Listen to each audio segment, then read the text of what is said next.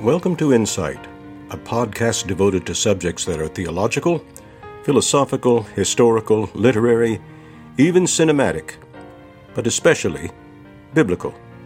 I'm your host and presenter, Gary Nation. Today, let's talk about convictions.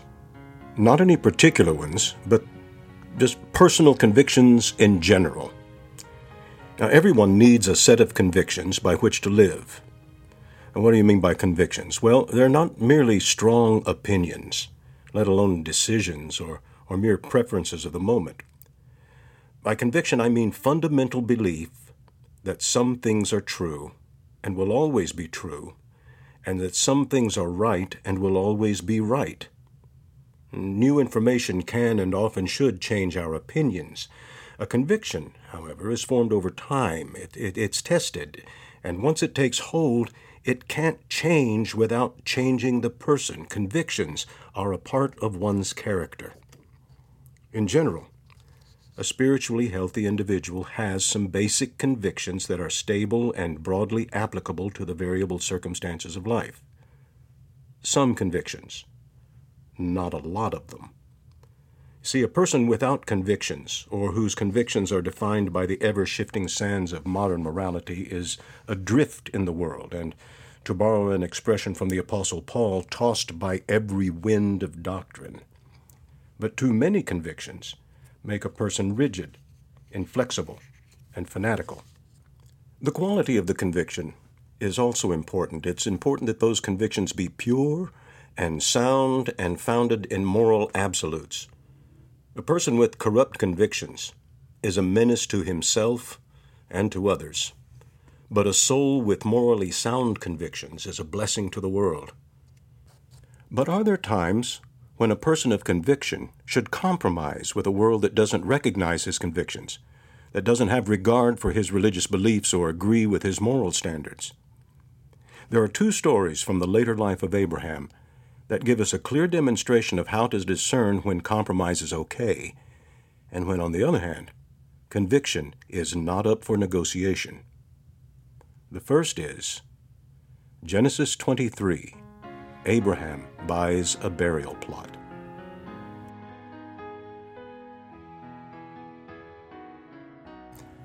The situation in this passage is that Abraham's beloved wife Sarah, the mother of the son God had promised to him, has died. Now, at this time, Abraham is living in the southern region of Canaan near the city of Arba, later, and still today, known as Hebron. Yahweh, God Most High, has promised that this land and the whole expanse of Canaan has been given to Abraham and his descendants. Yet to this day he lives as a nomad, as a squatter on open land, he holds no earthly deed to any real estate at all in the land that God has promised him. Now, with the death of Sarah, Abraham has a new problem. He needs a place to bury her. And in her burial, he needs to honor her faithful life, and he also needs to give testimony to the promise of God and to his ultimate hope in posterity and even life after death. Now, up to this point, Abraham has never invested a penny in real estate. All his money has gone into stock. Livestock, that is. But now he goes to his neighbors, and he bids to purchase some land that would be a suitable tomb for Sarah and eventually for himself and his heirs. He selects the cave of Machpelah, owned by one Ephron, the son of Zohar. The people of that region are called Hittites. Literally, the Hebrew says, sons of Heth. Who were these people? Well, it's possible that these were a tribe of Semitic Amorites who lived in that area and happened to have a similar name to the Hittites. It's not out of the question, however, that the people Abraham was dealing with were foreign colonists who were in control of that territory. Archaeological evidence is lacking, but it's lacking for a lot of things in that time period. But we do know that the Indo Aryan Hittites, whose empire was based in Central Asia Minor, Turkey, were continual competitors with Egypt for political and commercial dominance of Canaan. In any case, from the long view of history, All those who occupied that area were only there for a short time. There was always someone new to come forward to claim ownership of the land. With this in mind, Abraham insisted on purchasing free and clear title to a place that would be a family burial plot. Abraham was much respected by his neighbors, and the owner of the land offered simply to donate the land. But Abraham declined. He wanted to pay the full price that they might demand so that no one could come back later and say that Abraham had cheated them or that they were his benefactors. And no sooner does Abraham decline the gift than the owner comes up immediately with an offer. The negotiations are illuminating as to the business customs of the time, but we're not going to go into it too much. Abraham bought it for 400 shekels of silver. That's approximately 2,000 troy ounces. Now, who knows what a shekel of silver, the dollar of that day, could buy? Um, but unquestionably, this was a pretty good piece of change. So here's the question, though. In view of the promise of God, is this not a compromise of faith and principle? After all, God has given Abraham all this land. He's given it to him. Why doesn't Abraham simply go in and claim it? Well, the short answer, provided by theological hindsight, is that it was not the time for him to take possession of the land. Conquest and possession was not Abraham's God given mission. When God made his covenant with Abraham, he specifically told him that his descendants, 400 years away, would return to lay claim. For the iniquity of the Amorites is not yet complete, said the Lord. All of this is in Genesis chapter 15, verses 13 through 21. Now, how much of that did Abraham understand? Well, we can't know for sure. But his actions show that he thought of himself as a hopeful sojourner, not an owner. Though he fought when he had to in defense of his kin, Abraham was a man of peace, and his mission was of peace. So when Abraham bought a burial plot, it looked on the surface like a compromise, an admission that what God had given him did not truly belong to him, and that his faith was only a dream and perhaps even a fraud. In fact, however, Abraham was practicing his faith.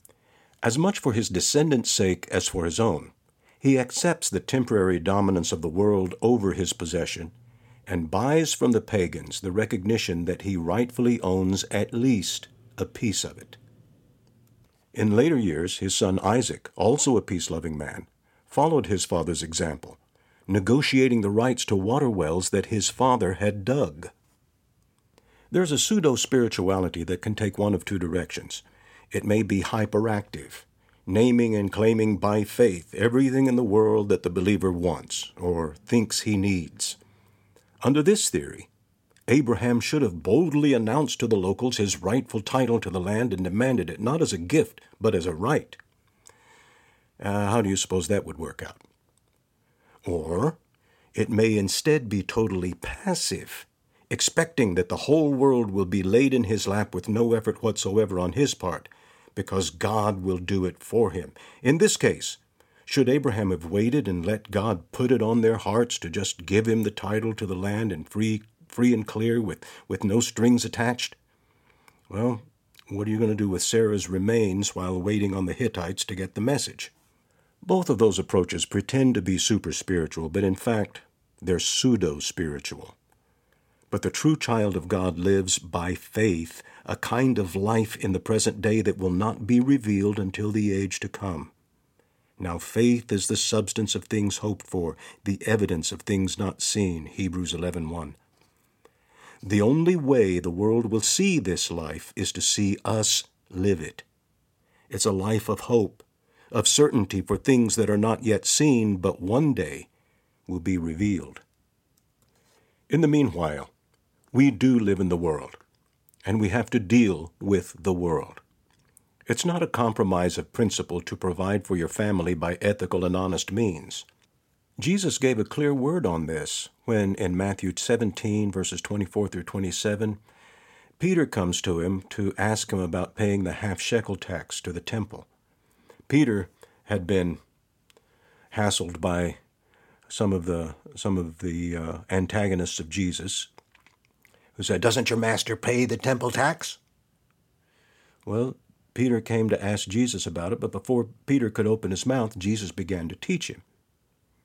Now, understand something this half shekel tax was not one of those traditions of men that Jesus condemned, nor was it an imposition by a distant imperial government, Caesar.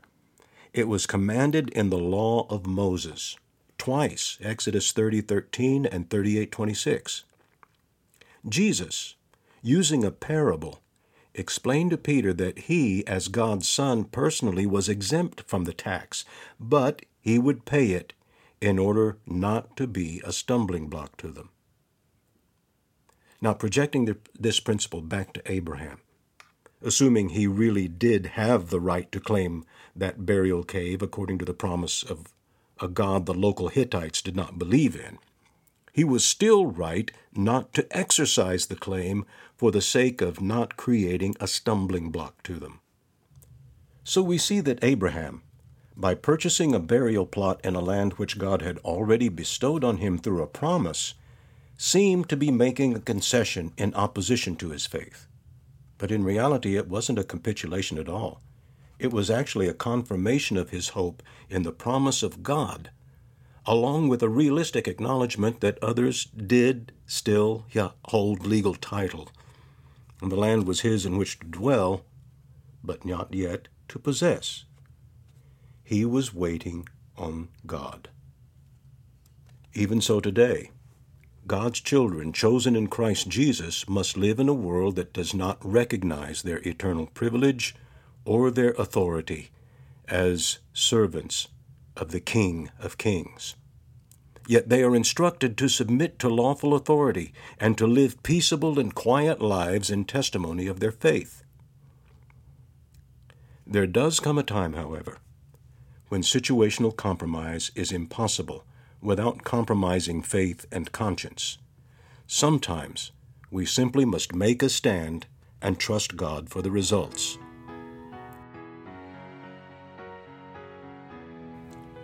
Genesis 24 Abraham seeks a bride for Isaac. So we turn the page in the Bible and see the next story, in which once again Abraham, aging Abraham, had a problem. His son Isaac was 40 years old and still a bachelor. Not good, if this is the seed through whom a great nation would spring. Now, some have blamed that on Isaac being a mama's boy, and to some extent that may have been true. But still, the bigger problem was that the pool of suitable young ladies in South Canaan was extremely small, even non existent unless Isaac married a Canaanite, and that wasn't going to happen under Abraham's watch. Abraham could do nothing about Isaac's introverted personality. What he could do is take the search for a bride to another region, but he couldn't do it himself for age was finally catching up even on Abraham. Neither did he dare send Isaac away to do it for himself, lest his son be enticed, or even worse, trapped, to stay in the land that God had called him to leave behind. So he called on the aid of a trusted steward, now, I'm not going to launch into a defense or even an explanation of marriage customs in the Levant in the second, second millennium BC. That, that, that would be a, a pointless digression. Let's just, you know, just get down to what's going on here in this narrative. His instructions were clear. The objective was well defined. But Abraham went a step further. He put his servant under oath. You will not take a wife for my son Isaac from the daughters of the Canaanites among whom I dwell, but will go to my country and to my kindred, and take a wife for my son Isaac. At this point, the servant sees a potential drawback. What if he goes, finds a suitable woman, but she refuses to come with him? He's under oath, so it, it's literally do or die. But if the other parties fail to, fail to comply with his restrictions, where does that leave him? It's a valid point. The servant wants to know what part of this transaction is negotiable and what is not. Where does the servant's liability end? What if they instead invite Abraham's son to come up and claim her himself? Would, would, would that be acceptable? The old patriarch would have none of it. See to it that you do not take my son back there. The Lord, the God of heaven, who took me from my father's house and from the land of my kindred, and who spoke to me and swore to me, To your offspring I will give this land. He will send his angel before you, and you shall take a wife for my son from there. But if the woman is not willing to follow you, then you will be free from this oath of mine. Only you must not take my son back there. Abraham acknowledges that the servant has a valid concern. He's asking a lot for the man. He's asking far more from the yet as yet unknown young woman. God is faithful, but people are not. So Abraham explains the conditions. So Abraham explains the conditions and grants an escape clause. If she will not come, the servant is released from his oath. Uh, the whole story that follows, how the servant went back to the land of Haran in northern Mesopotamia, faithfully obeyed Abraham's instructions, and brought back Rebekah to wed Isaac. It's a wonderful, charming story. It's worth retelling. I'm not going to do that here. Read it yourself in Genesis 24. Please do that. I wish simply to draw attention to the conviction in Abraham's words and his instructions to the servant. It's important to understand that God had given Abraham no commandment or instruction on this matter. If he had, it, it surely would have been recorded in the Scripture. The conditions Abraham laid down were determined by the word God had given him before Isaac was conceived and by Abraham's confirmed conviction that the promise of God is true. That's how convictions work. Convictions guide the choices that we make, and they guide the way we think about problem solving. So, in this particular problem, here are, here are the issues that are brought forth from Abraham's convictions. One, if the promise of God is true, then Isaac must not marry a Canaanite. The line of promise must be, must be kept pure from that. Two, if the promise of God is true, then Abraham's son must not leave the land of promise to go back to the old home. That land will never be home again. Three, if the promise of God is true, then God who made the promise will, indeed, he must provide a suitable bride. Notice Abraham's full assurance the Lord will send his angel ahead of you and prepare everything and set it up. God's going to set this up. He is confident of that. But four, if the people involved will not cooperate, God's plan notwithstanding, there will still be no compromise here. Conviction cannot be reduced to a preference just because others will not see the point. Well, what if the servant comes back empty handed? Abraham pre releases the servant from his oath. Here's the question Does that betray a doubt in the mind of Abraham? A hint that he knows this whole proposition is a throw of the dice? Not at all. God made the promise, and God established the conditions. Therefore, God would provide. This Abraham learned on one fateful day at Mount Moriah back in Genesis 22. And as it was then, so it would be now. Jehovah Jireh, the Lord provides. Man must be practical and operate on probabilities, that's true.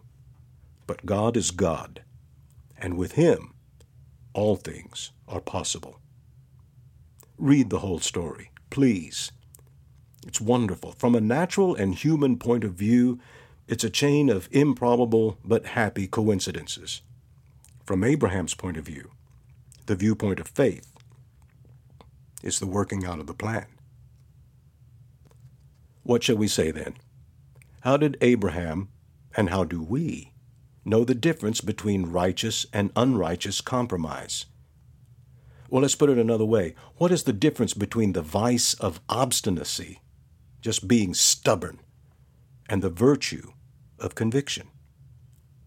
Righteous compromise does not waver on truth, and it's an act of faith at its, in its own right. It's not good to try to force God's will on others. And neither is it good to passively plead for God's help in an emergency when He's already provided the means for deliverance. To refuse to budge because things aren't happening according to our desire or expectation is just being obstinate. There does come a time in every believer's life, however, when he has to stand on his conviction of what is true and right and let the results rest in the hand of God. Most things are negotiable in this world, but not morals and not faith. God is sovereign. Jesus Christ is Lord. And either we believe it or we do not. When we do not believe God is going to come through for us, we make other arrangements, and try to hedge our bets. Like the guy in the Catholic hospital who was visited by the chaplain as he lay dying. Administering the last rites, the priest adjured him, Do you renounce Satan? And the dying man replied, Hey man, this is no time to be making enemies. But I digress. This has been Insight with Gary Nation. Thanks for listening.